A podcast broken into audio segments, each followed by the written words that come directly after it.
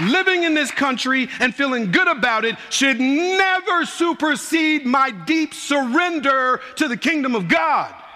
I am an ambassador from another realm in this troubled nation. The church is to be an embassy and an outpost to the kingdom of God, not a mouthpiece for political parties.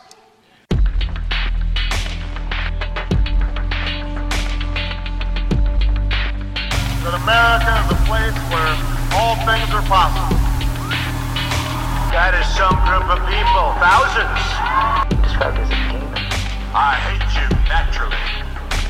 No, no, no. Not God bless America. God damn America. That's in the Bible. Welcome to Profane Faith, a podcast that engages faith on the margins. Faith that has been labeled profane, nonconformist, and or out there. We'll be exploring the intersections of the sacred, secular, and profane define God. I'm your host, Daniel White Hodge.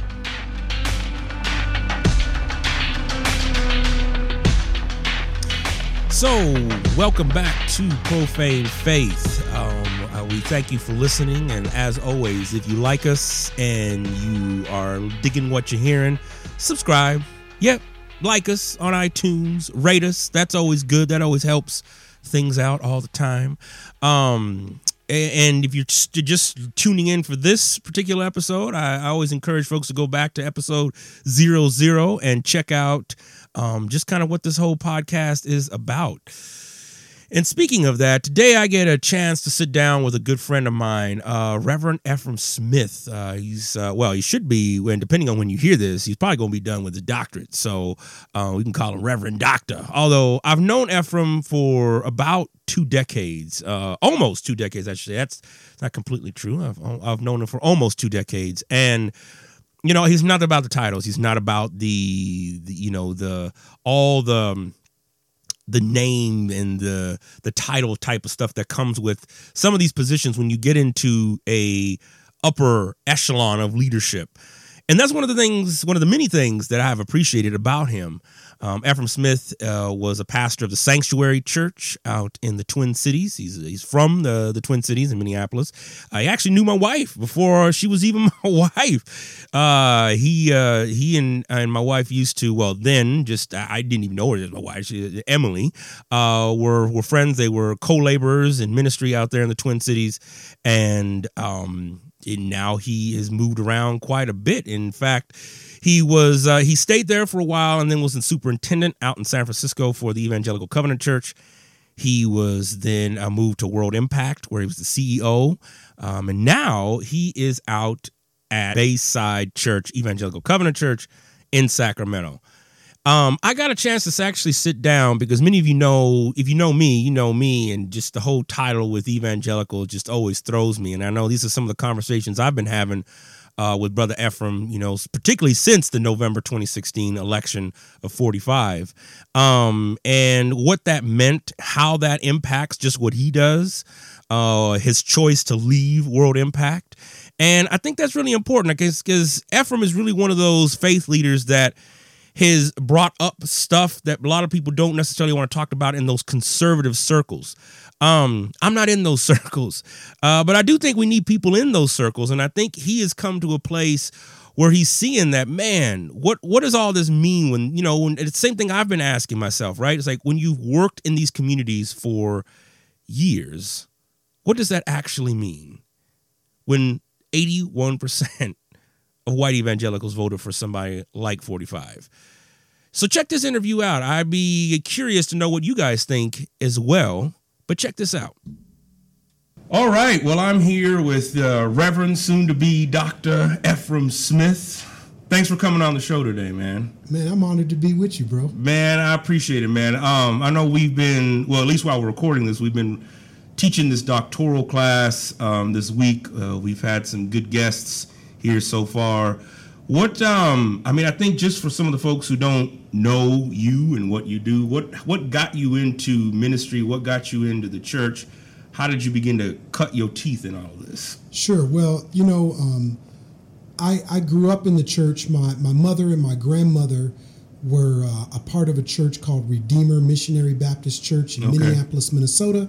That's where I was born and raised. They actually were a part of the the church. Uh, originally began as Tabernacle Missionary Baptist Church, and then uh, that church closed, and then uh, the, basically the, the same core group ended up uh, incorporating a new congregation, uh, Redeemer Missionary Baptist Church, where I was where I was raised, and then I was also very involved in the youth ministry at uh, Park Avenue uh, United Methodist Church in South Minneapolis as well. And so, you know that those places I, I discovered my gifts and talents, uh, became a Christian, and then uh, eventually would um, sense a call to ministry. Okay. Okay. And what um I mean as you I'm, I'm thinking about it because I've known you well, let's see I think I met you through my through my wife, Emily. Sure, yeah. I think so because she you always told the story that she was in your office or she was somewhere crying about her future husband. Yeah, we, we, we prayed for you. Yeah, that's right. Me, That's- me and three other youth pastors with her. Right. She's like, I love kids. I want to see kids come to Christ. But I love a husband too. That's right. So Um she hasn't cried since since she married you. That's right. That's right. That's right. Um, well, I mean, it's I'm I'm curious about because you said you grew up in the Twin Cities. Uh, what was the climate like, particularly um, during the '90s, uh, eh, or late '90s, and then of course uh, then 9/11 hit and everything? How was how did that affect what you were doing in your ministry? How did that affect what you were were were were going through, or what you were what, what you were engaged in? Yeah, well, you know, growing up in Minneapolis, I experienced Minneapolis, uh, especially on the south side where I grew up, uh, but also the north side where I ended up going to high school and where I had a number of relatives that lived over there. I saw Minneapolis go from this predominantly white community where more and more black families were moving from the south uh, to white flight happening um, in the 70s and into the early 80s. And then um, by the 1990s, uh, there were pockets of the city of Minneapolis on both the north and south side that had become under resourced, were more black and brown, and a lot of businesses had left where where banks and and businesses used to be, where um, where retail uh, stores were were now cash and check stops and you know greasy spoon and fast food places. Yeah, and- yeah.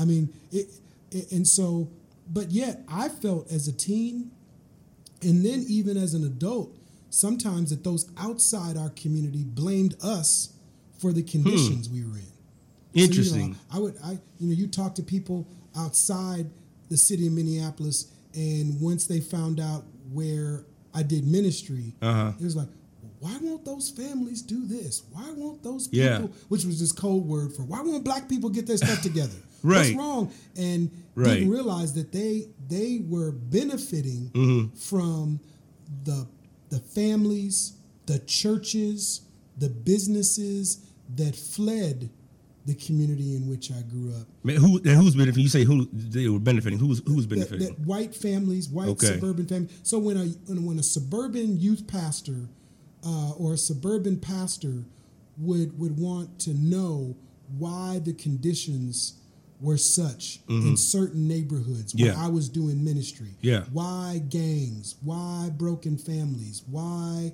violence? Um, why is the school system? They couldn't put it together that they were benefiting from the the um, human, the social, the financial capital that fled the communities Yeah. where I grew up and now where I was doing ministry. And those families, those resources, those businesses fled to the suburbs Mm-hmm. and they were benefiting from that flight and couldn't put it together how the people I was ministering to Yeah. what what a tremendous loss Okay. it was for them economically, socially, and so forth. Man. Well, that's interesting um, because I think that's well. There's two two trains of thought, and I want to get to this here in a second and, and whatnot, particularly with how that narrative of blame black people because I think we hear that still with particularly the Trump presidency, uh, 45's presidency. I mean, well, and he has come out and said, you know, um, you know, what do you what do you as black people have to lose, right? You know, so um, you know, if you elect me, I mean, I'm gonna I'm gonna stop the carnage, right, and all this stuff, you know. But still, the narrative has been you. If you just had this, or if you just had did this, or if you just did that, you know, you'd be you'd be better off, you know, in, in life. And so uh, that's I find that fascinating that you know that narrative continues. Um, but I'm also curious just how one of the things I always talk about is is is 9/11, and I want to get to 2002 in a second. But is 9/11? How did that affect, in particularly, your where you were at in your context? Well, you know, I remember um, I was a youth pastor at Park Avenue United Methodist Church at the time, and I remember um, uh, I was in the youth room, and we happened to have a TV in there, and somebody else on staff came to me and said, "You got to turn on the TV and look at the news." Um, and so uh, I remember um, seeing what was going on, and you know it's interesting because though my heart was grieved, and and I was I was deeply troubled by by the devastation, the loss of life, Yeah, uh, what that meant. The the way there there was a part of me that I was simultaneously grieving, but also feeling that um, because of that tragedy, how unfortunately that was going to distract from the ongoing tragedies and trauma that families, that young people were dealing with in the neighborhood where I was in.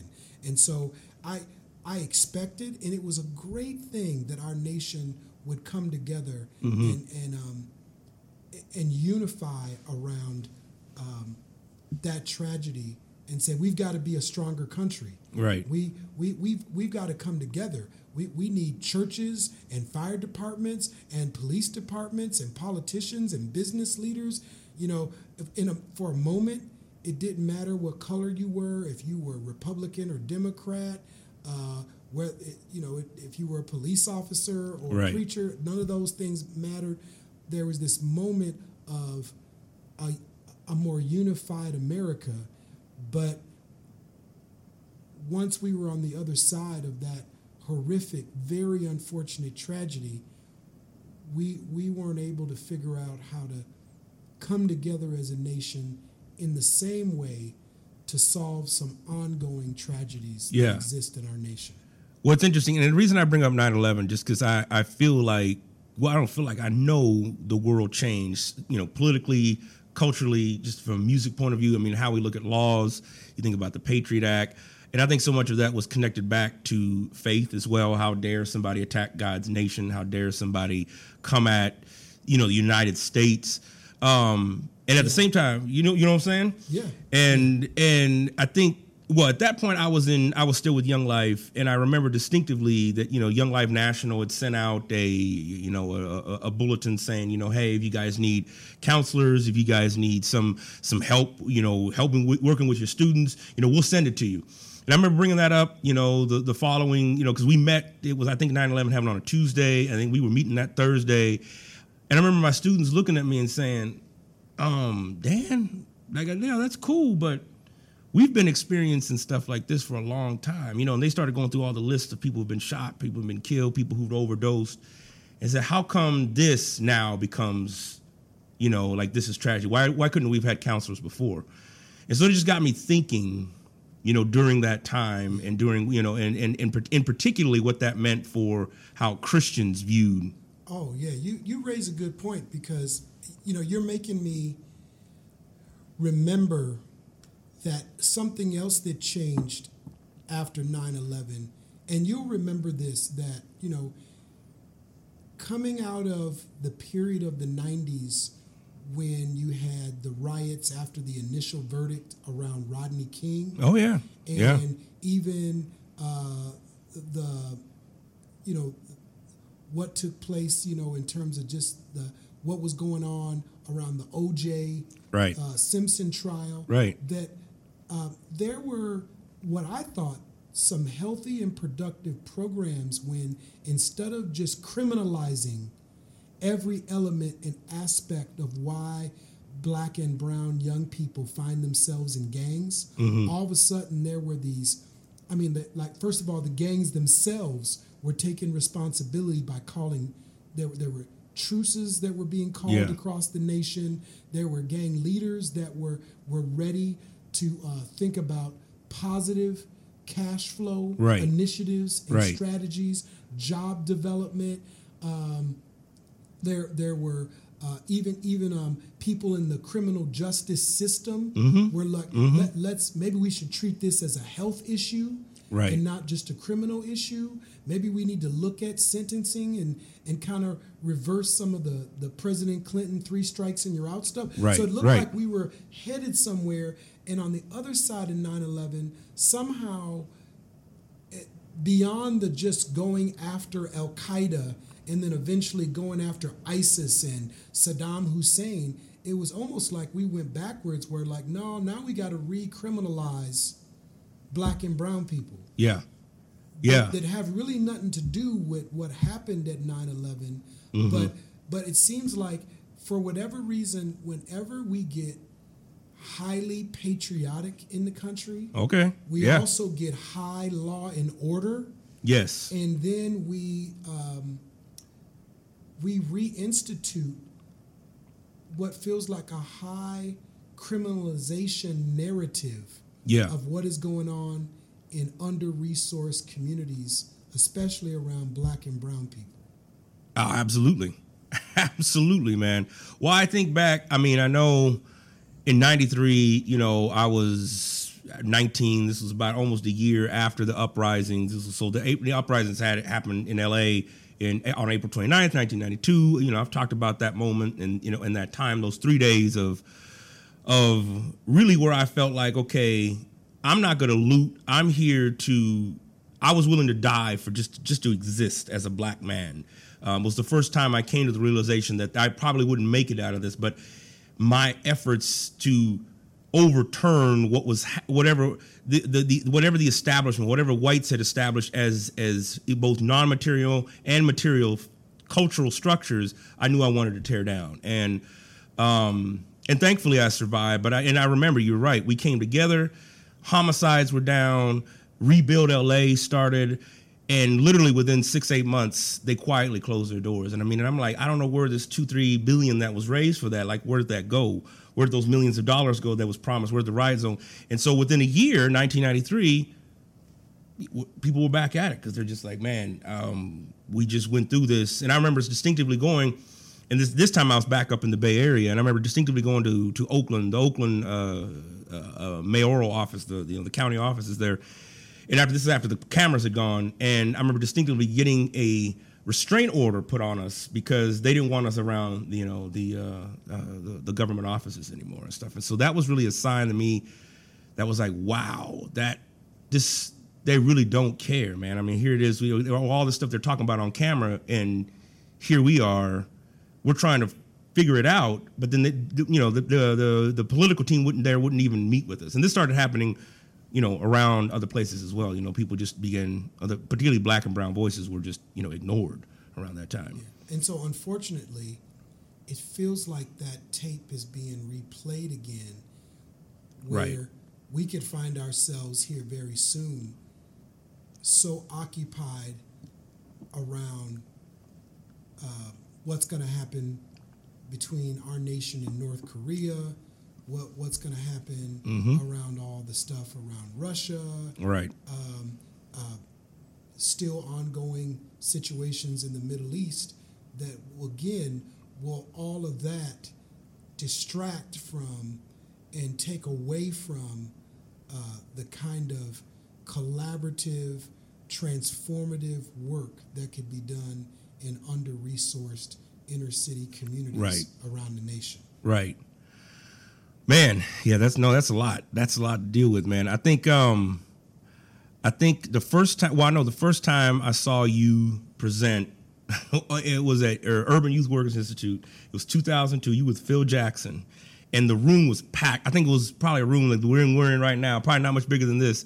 And it was packed. with standing room only. I remember I couldn't even get a seat, and I was and I was there. I thought I was there early. It was something about postmodern hip hop and something. I it was something around the title um, of post modernity and hip hop, and I just remember you guys, this was the first time I had seen at a conference like that, particularly dealing with youth ministry, that had addressed the issues that I felt hip hop really was talking about and really um, getting at the issues from a theological perspective. I mean, and so you guys ended up putting out the first, well, one of the first. I mean, I think Noise and Spirit came out in 2003 with Anthony Pinn, and um, I think he edited that, um, and, it- a few people are in there that I know. Uh, but you guys came out, was it 2005 with the Hip Hop Church, you and Phil? Yeah, that sounds about right. 2005, 2006, something like that. Yeah. Um, you know, it's interesting. In 2000, I um, was a part of the teaching team with youth specialties. Mm-hmm. At that time, that was like the gold standard of Right. you know youth ministry Yeah. training and conferencing Yeah. and publishing. and um, I, I remember, uh, and again, youth, youth specialty was nice to me. that they, they they treated me well to the degree that they they provided me a tremendous platform to speak. Sure. I mean, Yeah. a lot of my I could say that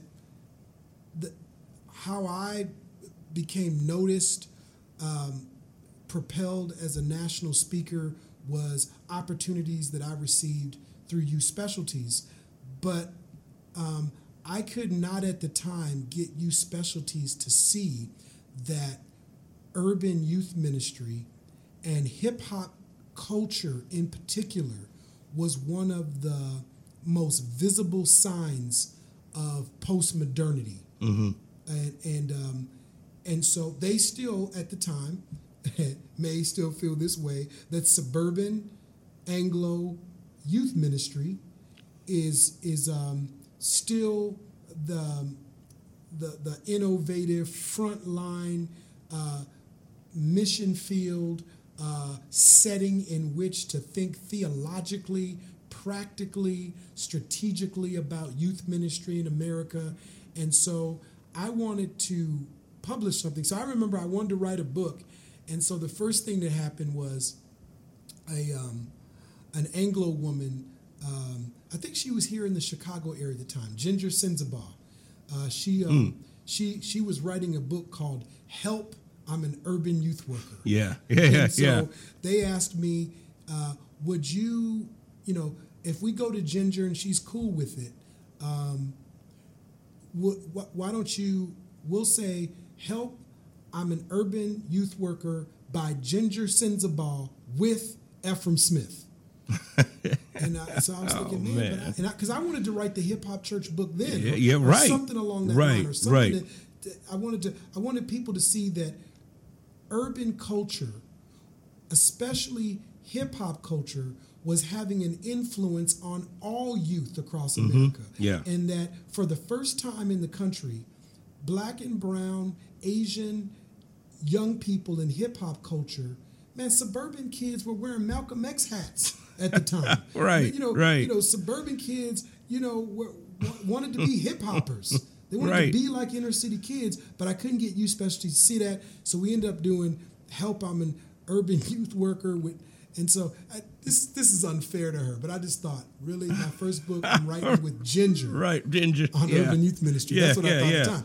And so that comes out, and I just realized at the time, you know, um, what I'm doing with youth specialties right now, Mm-hmm. that's that's as far as it's going to go for me. Like I'm not going to be able Hmm. to fully Um, articulate, uh, present, write about all my ideas. I mean, they'll they'll let me do a workshop. They'll put me in a room and let me do the urban track. But I'm not gonna I'm not gonna get the same platform of Doug Fields and Duffy Robbins and Les Christie and Helen Musick and Chap Clark to Right. to, to present in a way Right. that it's this is seen as mainstream Right. theology, practice, strategy Yes. for healthy, flourishing youth ministry. So, fortunately, Urban Youth Workers Institute gave me that platform. It, it, Yeah. It, it gave me the place where on the main stage, in a workshop setting, Yeah. uh, Larry Acosta basically gave folks like you and I, Absolutely. and Phil Jackson, Absolutely. and others free reign Absolutely. to, to be taken seriously Yes. as not just um, an urban youth minister or pastor, Right. but as as theologians Exactly. as well. Exactly. And I definitely credit UYWI for really giving me my first platform for for that as well because i mean you, you had in the youth special i never even got in i remember i remember trying to approach them and it was like it was like nah nah we cool we we got our brothers I was I was like the Jackie Robinson that's right of, of youth That's specialties. right. And and it's like and, and so they, you know, how would I say it? They you could be Sugar Ray Robinson and box with them, but you couldn't be Muhammad. You was too Right. Muhammad Ali. right i was too right right exactly You, you was like, don't call me Clay. that's right that's right It's Muhammad. Well, you know that brings up an interesting question. It really brings us, you know, the whole the whole podcast name is profane faith, and so, and you know, obviously, I don't think faith is profane, but I think there are some that have been labeled that way, and we're kind of hinting at that. It's like urban. Okay, well, you know, because I remember approaching. I'm, I'm not gonna name names, but I remember approaching a couple cats from from. And I don't mean to demonize youth specialties. So if somebody's listening, I'm them. But I remember approaching somebody from them and, and asking them, and this was kind of the the response that I would get over and over and over. I don't know if you got this response as well. Was like, we shouldn't have labels on ministry. Minist- youth ministry is ministry, and there shouldn't be any labels on that. And like, you know, the same thing we're talking about is the same thing that can apply in your neighborhoods as well. Yeah, well, you know, and I'm, I'm like you. I mean, you know, I, I've got great love for you specialties. I mean, I'm speaking for them this this, this fall. Now, that don't mean I'm not going to speak the truth. Mm-hmm. There you go. know, right, Right. now, just because I'm speaking for them in the fall, don't mean I can't speak Right. truth right now. Right. And what I would say is, um, so I want to come back and say something about that profane faith in a minute, though, because Okay. you got me, you got my brain spinning. Uh, good, good. Come, come with it. But what I was going to say about the youth specialties is, and it's not just youth specialties. For a long time, ministry, the, the, the, the whole, I'll call it the, the parachurch campus ministry industry, mm-hmm. Mm-hmm. for a long time believed that youth ministry in the evangelical and mainline white suburban context Yeah. was universal for youth ministry everywhere. Now, when they go to other countries, they don't believe that. So, so when, if they if they start Youth for Christ or Young Life in Mexico or in Germany or in Kenya, they go with the mindset that we can't do you, young Young Life, we can't do Youth for Christ Right. the same way we do it uh, in the states Right. but but there there's such deep um, chasms Yeah. between life Yeah. for an adolescent in an under-resourced urban community Yeah. than the suburbs Mm-hmm. and if you're black or brown you can even be in the suburbs Mm-hmm. and it's just adolescent life the terrain on which you are growing and developing, going through puberty, Mm-hmm. trying to figure out if you're a man or a woman yet, if you have a voice, Right. if you're if you're significant, if you're loved. That terrain for those in the under-resourced context that are black and brown, youth the, the professionalized thinkers and academics in youth ministry, white, just weren't ready to receive that truth. Yeah. Or they just didn't believe they could make money. Mm. And so maybe the thought was Wow, yeah. because it is about money in America. Oh, absolutely. It's a ministry industrial I mean, complex. American church, we're about Jesus, the American church, but we sure know how to commodify stuff and make money. And Right. so I'm sure for you specialties, they had to go, what's going to put butts in seats? Right. We putting on these conventions. We what what books are we going to sell? Man, if we put purpose-driven youth ministry out there, Right. you know, Right. then we'll find a spot for help. I'm an urban youth worker. right. Exactly. Exactly. If you want a copy, I'm selling them out the trunk of my car. All right, all right, man. That's that's it. That's what's up. so that brings us, that brings me to another question. Then, man, what what is and we've talked a lot about this, but what is, what is the experience for particularly a black person in evangelical spaces? the look. Man. Y'all can You see the look. Okay, so you know this is profane faith, so we got to Yeah. keep it real. That's right. you know, I would say I, I would frame a continuum that would start from um, unsafe Hmm. to um, minimal opportunities for influence and transformation. Mm. Okay.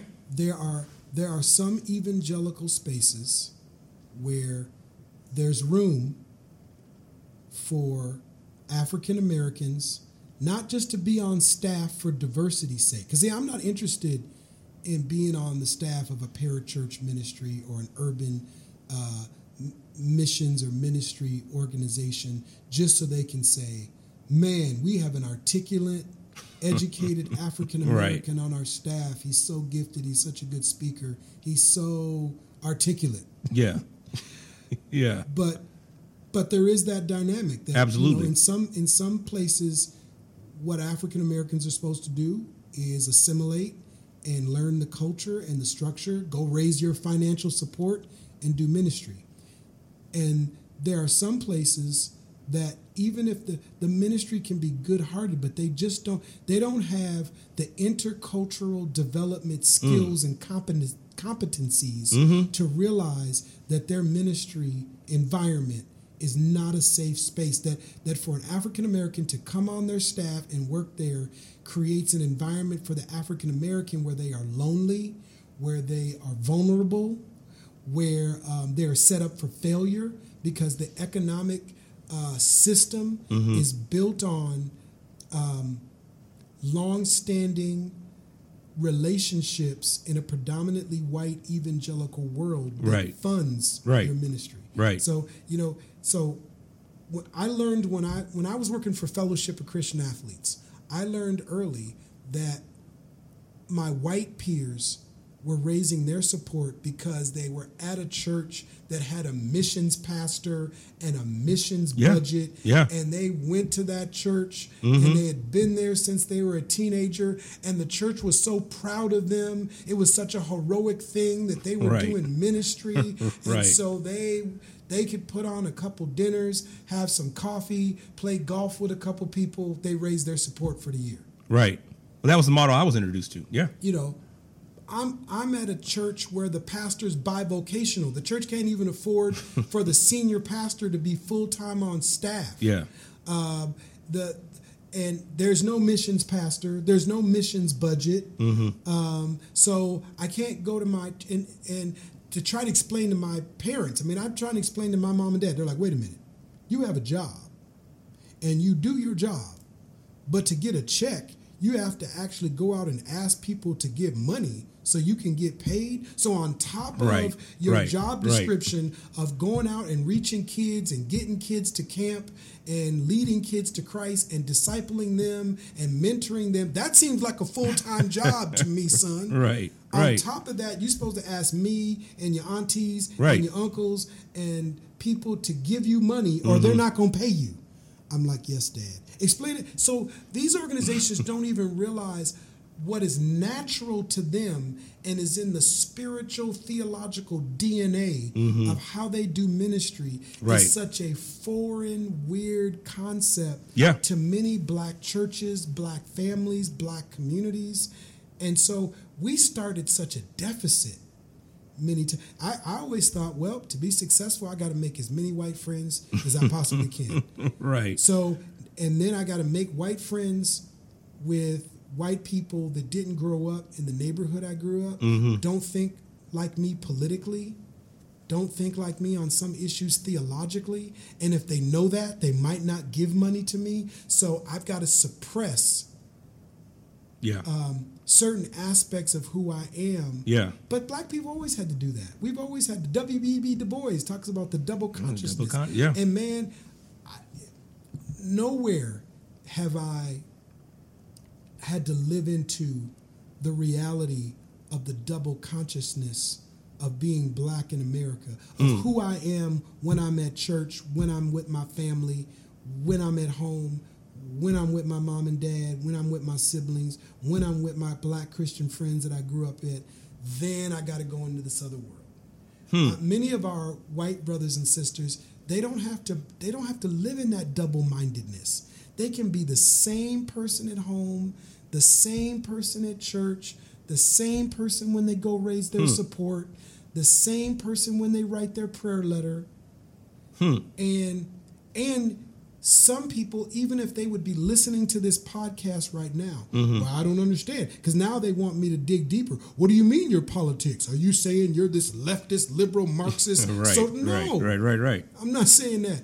I'm so so even to get um, some of my white evangelical brothers and sisters to to be patient enough to have a longer conversation to kind of step into my skin to step into my world as a listener as an observer. Now I, I would say you know i'm on the board of the navigators. Okay, and i'm yeah. finding that you know the navigators they want to listen. They they and and and um they they- they're they're instituting and putting in place um, cross-cultural intercultural training Mm-hmm. uh, uh, strategies and systems uh, but it still comes down to the finance piece and who's going to fund Right. it i hope i'm not going all over the place No, no, no, no. This is exactly it. I mean, because I think the finances is a big thing. I mean, I talk to most ethnic minorities who are involved in some kind of evangelical outreach organization, and that's the first thing that comes up, man, raising funds. And how do you go about doing that? And I, and I know models are changing, but predominantly the model is we'll go out, we'll find some donors, and or to even have the networks. I mean, statistically talking, I mean, um, it's been found that, for example, when ethnic minorities, particularly black and brown uh, uh, folks, are at the head of evangelical outreach organizations, that they easily 40, 50% less than a white male in that same position, that, that the funds they, they're able to raise. And and the question becomes is, the, really the problem is how far behind some of these evangelical organizations are, and this is why. In the marketplace world, things have changed. You can have tattoos and piercings. You can have locks and cornrows. Right. And if you have the right idea, the right business plan, and the the, the ROI is right, man, people Right. with suits on will fund people full of tattoos with cornrows. It's the church world that for some reason I got to change my look and put on Dockers and, and and put that button down shirt on and and code switch Yeah. so that I can convince people that God has anointed me hmm. to lead fruitful, thriving, transformative ministry. Hmm. Where if that, that's not true out in LA in the entertainment industry. You can keep your slang, keep your fashion, Right. and and and if you and if you have the, the the giftedness, which is which is the secular term for anointing, the you, if you giftedness. Yeah. the giftedness, the Yeah. look, the mm-hmm. right, p- people are like, man, I'll invest in him. I'll Yeah. invest in her. Yeah. Don't you don't change your look because because the look and the slang is going to work for the context in which you're doing business. Hmm. And so, why do I have to all of a sudden become suburban, palatable to get the resources to go and be fruitful in a context that I already know, I'm already received, I'm already connected, I'm already showing ministry fruit. Yeah. But Yeah. I got a code switch. Yeah. I gotta make sure, like I can't even say I gotta. I have to say I believe I have. That's right. That's right. Oh man. Well then, so look, man. I don't. I don't want to keep you, man. I know time is nigh, but I, I definitely wanted to get to 45's election. 81%, 82% of white evangelicals voted for him. It is, and there are people who are prophesying and saying that. I mean, I'll let you tell the trumpet story, but you know, prophesying saying that this is God's, you know, God's man. You know, I've seen memes that says, you know, with a picture of white Jesus with suitcases saying, "I'm, I'm, I'm, you know, I'm going back to the White House." What, what does this mean, and and how is this? I guess for some listeners who may not necessarily be up on history may be asking, how did this happen? How did we get here? And So so let me say Speak on that a little bit. So let me say a couple things so that I put all my cards politically and theologically on the table. all right, come on. Politically, I am independent. All right. All right. All right. When it comes to political ideology, I am a moderate. All right. I'm pro life, Mm-hmm. and yet um, I believe in criminal justice reform that includes serious changing in police strategies Okay. for serving under resourced, predominantly African American communities. Yeah. I believe that there's another way to address immigration besides a wall and mass deportation. Okay. Um, so, I, I, if I went through all of my political issues, you wouldn't be able to peg me as Republican. You wouldn't be able to peg me as Democrat, and I'm evangelical. I wish more hmm. of my white evangelical brothers and sisters that voted Trump would seek brothers and sisters out like me, so that you could have a, I believe, a balanced, biblically rooted, prayed through understanding of why my heart is grieving. Hmm. Hmm. Because I can't get my head or heart around the excitement and kind of the I can't get my head around the group of evangelicals. Now, if you if you're at a place where you're just like, I could not vote for Hillary Clinton. Okay, I get that. If you're just like, I just couldn't, I just couldn't, I just couldn't. Yeah, I'm like, I yeah, get that. So yeah. I, I get I went into the voting booth mm-hmm. last November struggling. Just like, oh, I don't want to be here. But too Yeah. many people that look like me died for this right. Right, right, so I can't right. pass it up. Right, I can't not I didn't go vote till like 720 and it was closing at 730. right. yeah. I Yeah. went at like 720. I was first one. I just wanted to get it over with. I just dragged myself in there and said, I got to do it. Too many people died Yeah. For me to exercise this right. Absolutely. But what I don't get is just like the excitement. Like if people say I went in the voting booth and I held my nose, I go that makes sense to me. But but yeah, the the prophecies about you know he'll go into the White House as Trump and leave as a trumpet. Um, you know the, the the this feeling that God's hand is back on America again. Um, and when we talk about, you know, we're, we're gonna we're gonna do this again or we're gonna go back, I'm always thinking, how far back you talking? Like if you're Right. talking about we're going back to 1987, you know, I might do that. I might put on some parachute pants and some penny go. loafers. That's right. Prince was still alive. Yeah, you know, but if we, prime. but I can't go back to 1947. Right. 1957. Right. No, what do we mean? Go back. Um, Right. Like this kind of nostalgia about, you know, I just so that that's where I where I start is there has to be conversations because there are there there are many people that feel like because it was such a high number that voted there there are people that feel like you know evangelicalism sells its soul for the the porridge of political power and influence and being a, being a Washington D.C. insider, Right. And um, and so, you know, as Lucy said years ago on on I Love Lucy, they, evangelicalism got some splaining to do, so that people Yeah. can understand. And I understand you can't put all evangelicals in a box. So Sure. people voted for different reasons, but what I, I just get discouraged when I'm in that segment of evangelicalism that's throwing a party now, that's excited, Right. That's relaxed now, like, oh, we survived those horrific, terrible, pagan, secular, leftist, dangerous eight years of that Obama. Right. Right. And now Right.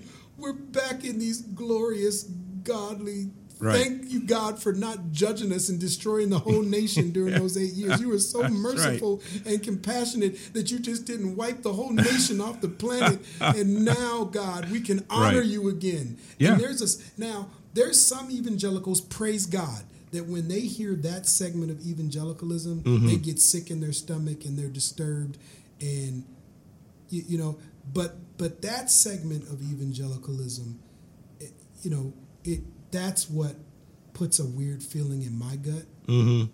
And I would say the same thing on the other side to the black church. To be honest, I get concerned, and I think that's why a lot of millennials stayed home. The way in which some black churches just were all in Hillary Clinton without critiquing, Yeah. without saying no. You really explain when when when when Bill Clinton was president and the Clintons participated in the super predator narrative Right. of what was going on in Right. inner cities. That was detrimental to the black community. I mean, a lot of prison, a lot of uh, what would become for-profit prisons got built during that time. Right. Uh, and so, you know, I just I get concerned when a segment of the Christian church goes hyper all in left, or mm-hmm. when it goes hyper all in right, because then we lose sense of what it means to be radical for God's kingdom, hmm. and we lose sense to me of um, the call and the mandate to make disciples, to advance the kingdom of God, and to do justice and love mercy mm-hmm. because ideology trumps deeply rooted biblical theology. And I think what evangelicalism has to do now is prove that deep biblically rooted theology, mm-hmm. citizenship in the kingdom of God, and the mandate to love mercy and do justice supersedes hyper nationalism. So there's a lot to I didn't think thing to process on there. I wanted to. I know you said there was a quote that that they left out in some interview you were doing. I want I want I wanted to bring back that quote that you said that, that they left out in in an interview you did. I forget which which Christian magazine. Oh yeah, I, I did it. I did an interview for Outreach magazine, and you know I'm um, evangelicalism. There's a great opportunity for evangelicalism to embrace the gift of the historical tradition and theology of the black church. Hmm. Because when theology in America is being shaped primarily or exclusively mm-hmm.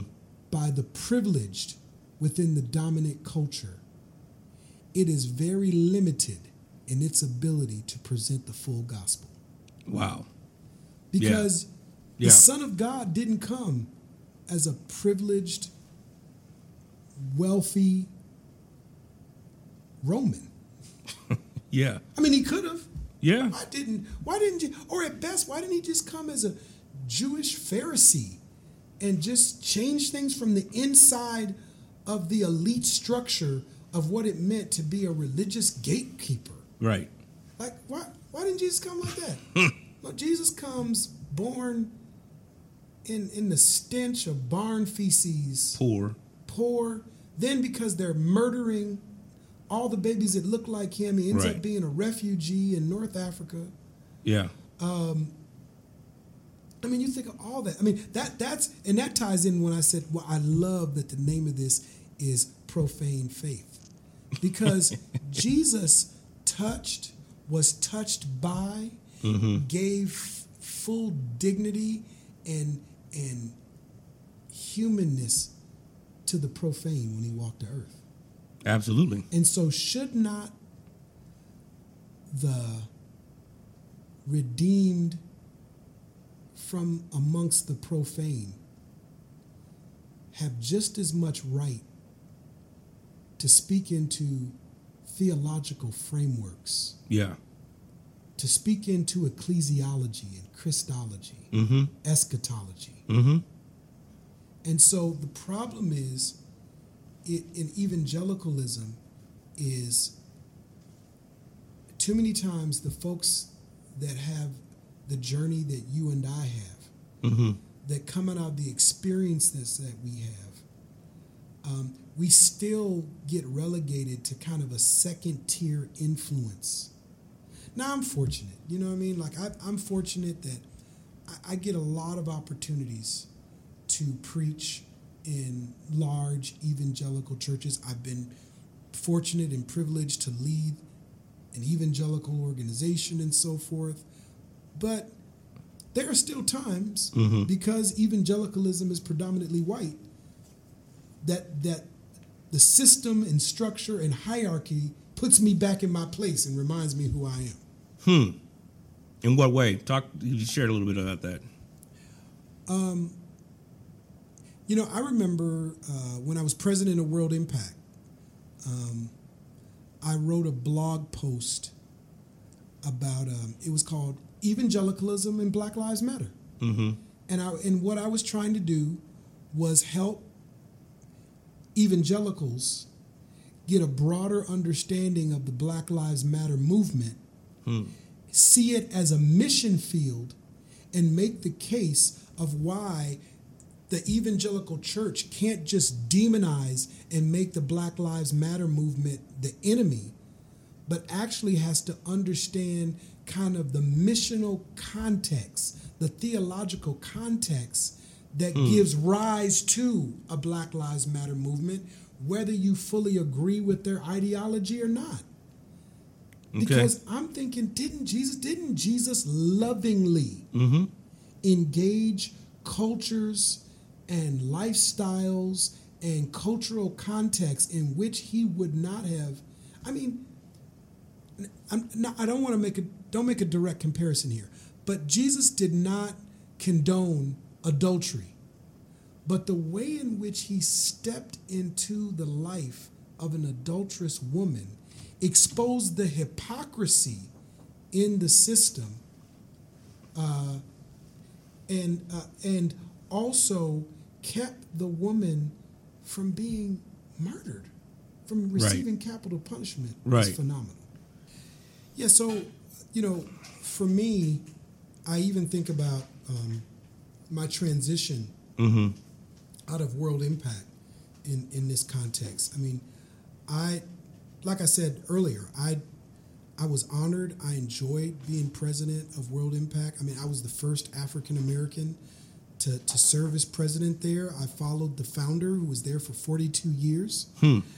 But I also realized that within evangelicalism, as we've kind of talked about this in different ways during Right. this time together, Yeah. that there is a huge chasm. What what I realized after the presidential election was that there was a huge chasm between the churches and the indigenous urban ministry leaders that we served and the people that for the most part were funding world impact. Yeah.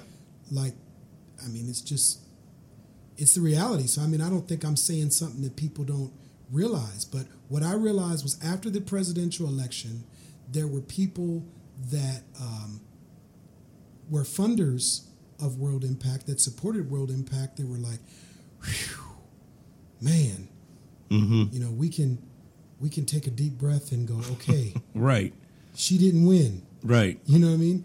Uh, but there were um, people that we served and walked alongside that were like grieving, like, oh my gosh, he won.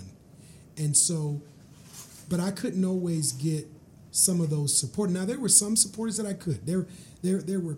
You know, I, I was very. The board of World Impact was very gracious, very good, and and I was able to get traction there and find support. But you know, I wish that I could have facilitated some of our major donors mm-hmm. getting in the room with people that we served. Yeah. And they would just, without judging, without feeling defensive or responding, just would hear the laments Yeah.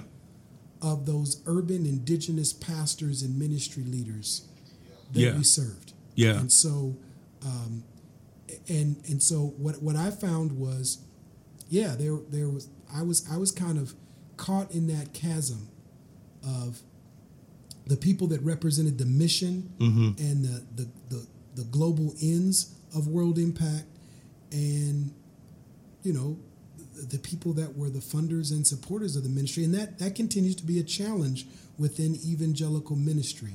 Is just um, the the worldviews, the theology, the political ideology Yeah. of people that fund ministry Yeah. is so different it, it it tends to go right, Right. and then Yep. that's not the case with where we were serving, Right. Where we were trying to gain. I mean, it took me when I first came to World Impact in 2013. It took me a good two years or so to get credible. We had great credibility with funders, Mm-hmm. but we didn't have good credibility with with the urban church. Yeah. Many African American churches were like, you know what? I see World Impact. They've been here for years, but I've never felt like they honored or cared about what we were doing. Right. And and there were staff that knew that, and there was there were staff that joined me and going around, and you know I spent time apologizing, repenting, asking for forgiveness, and Yeah. working to have strong, credible relate. And I I believe Alvin Sanders, who's the interim president, who's Yeah. there now, is continuing that work and doing a great job in it. Because at the end of the day, the real fruit of Yeah. World Impact is not the missionary. It's the indigenous urban leaders that go. will be empowered because of those missionaries. Man. Well, that's deep, brother. I mean, I I mean, I appreciate you sharing. I mean, I know you know, I was I wasn't surprised and at the same time I was just like, all right, this is these shifts. I mean, I know for me when 45 was elected, I was like, man, um that was for me, that was my as Brandi Miller said, I I, I served evangelicalism its divorce papers. Like we were we were separated, but like that was that was that. And I'm not saying that's what you did, but He was like in Harlem Nights when the got put Right. your mom on the phone. Right, exactly. coming home. Exactly. So you know, and I don't necessarily, I haven't necessarily landed on like, oh, you know, what do, what do you define yourself as? I'm like, you know, it's like, I mean, I'm definitely still Christian, but I, it's it's I heard you pray. I know you love Jesus. right, right. I, I, I've been hearing you pray all week. I've been in Chicago, right. so That's right. I just for the people that don't think Yeah. Uh. so, just just know. I, I can vouch for Dan Hodge has not become a humanist. He has not left the church. Uh, Oh but, uh, man, you- put it this way: you're not the segment of Christianity right now that needs to, uh, you know, regain its credibility. right. Well, no, and ab, no, and absolutely, man. And I think I know for me, I've made some some some changes as well, just to kind of readjust and and you know to think through those things. But you know, thanks for sharing, man. I appreciate it. Man, I, I, I'm excited and honored that you'd have me on, and I'd love to be back again. Man, I appreciate it, man. And where can people find you, man? Where you at? What are you doing? Sure. Yeah, so um, I am at Bayside Church Midtown. Okay. And so you can go to baysideonline.com. Okay. And then when it says select a campus, select Midtown. Okay. You can listen to sermons. So yeah, for, for those that, that haven't heard or don't know, I'm now serving as co-lead pastor of uh, Bayside Midtown Church in Sacramento, California, co-pastoring with Bob Ballion. We're a multi-ethnic, multiracial uh, urban church of about 2,600. Wow. Uh, and um, you know, just trying to advance God's kingdom uh, in, in the city of Sacramento and beyond, and also, you know, be watching for Efrem Smith empowerment strategies. All right. All right. coming soon. That that that's that's basically the new banner under which I'm speaking, That's writing. So um, and uh, you know you can shoot me an email at revefrem at gmail.com. There we go. Or look me up on Twitter and Facebook. That's cool. Yes, that's great. And I'll put all of these in the show notes. And for those of you listening, chime in. Let us know what you guys think in terms of faith and evangelicalism and race and ministry and all that good stuff. Efrem, thanks, brother. Appreciate it, man. Thanks, man. Appreciate you. All right. You know, it has been proclaimed recently in this nation that black lives matter. And the response has been, well, all lives matter. But do we really matter when we are imprisoned in a socialized, man made matrix that is already predetermined who is who, who is better, who is lesser than? I agree. All lives matter to God. That's not the problem. The problem is we are in a broken, upside down world. We are in a sinful, sinister, divided, dysfunctional world where all lives don't value the same. Well, what did I tell you? Yeah, Efrem. Efrem's uh, uh, an interesting brother, ain't he? He's in in a good way. I know he's probably listening. He's like, interesting. What does that mean?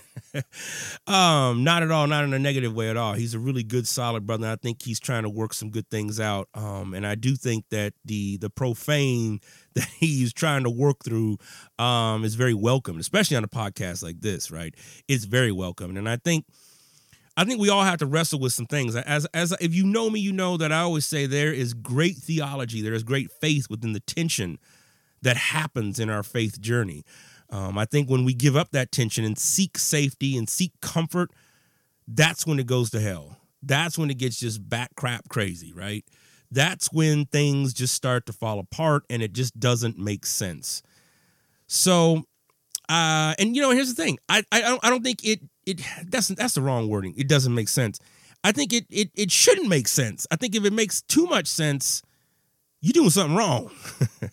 I think if it makes you have too many answers, it, there is something intricately wrong with your faith. I think faith produces a certain amount of questions and doubt, um, and that's a good, healthy place to be. And I appreciate Brother Efrem in his journey uh, on that. Uh, as I've mentioned before, he and I get a chance to co teach and lead uh, a doctoral program at Fuller Theological Seminary. Um, and we really do balance each other out. I'm more of the theory research guy, he's got the hands on, practical, pastoral approach, and I've really appreciated that about him. So, once again, uh, thank you guys for listening. We really appreciate it. Um, again, check us out at whitehodgepodcast.com. Um, if you like us, that would be great. If you comment and subscribe, that'd be even better. And if you tell some friends to listen, that would be awesome. Until the next time, thanks for listening. I'm Daniel White.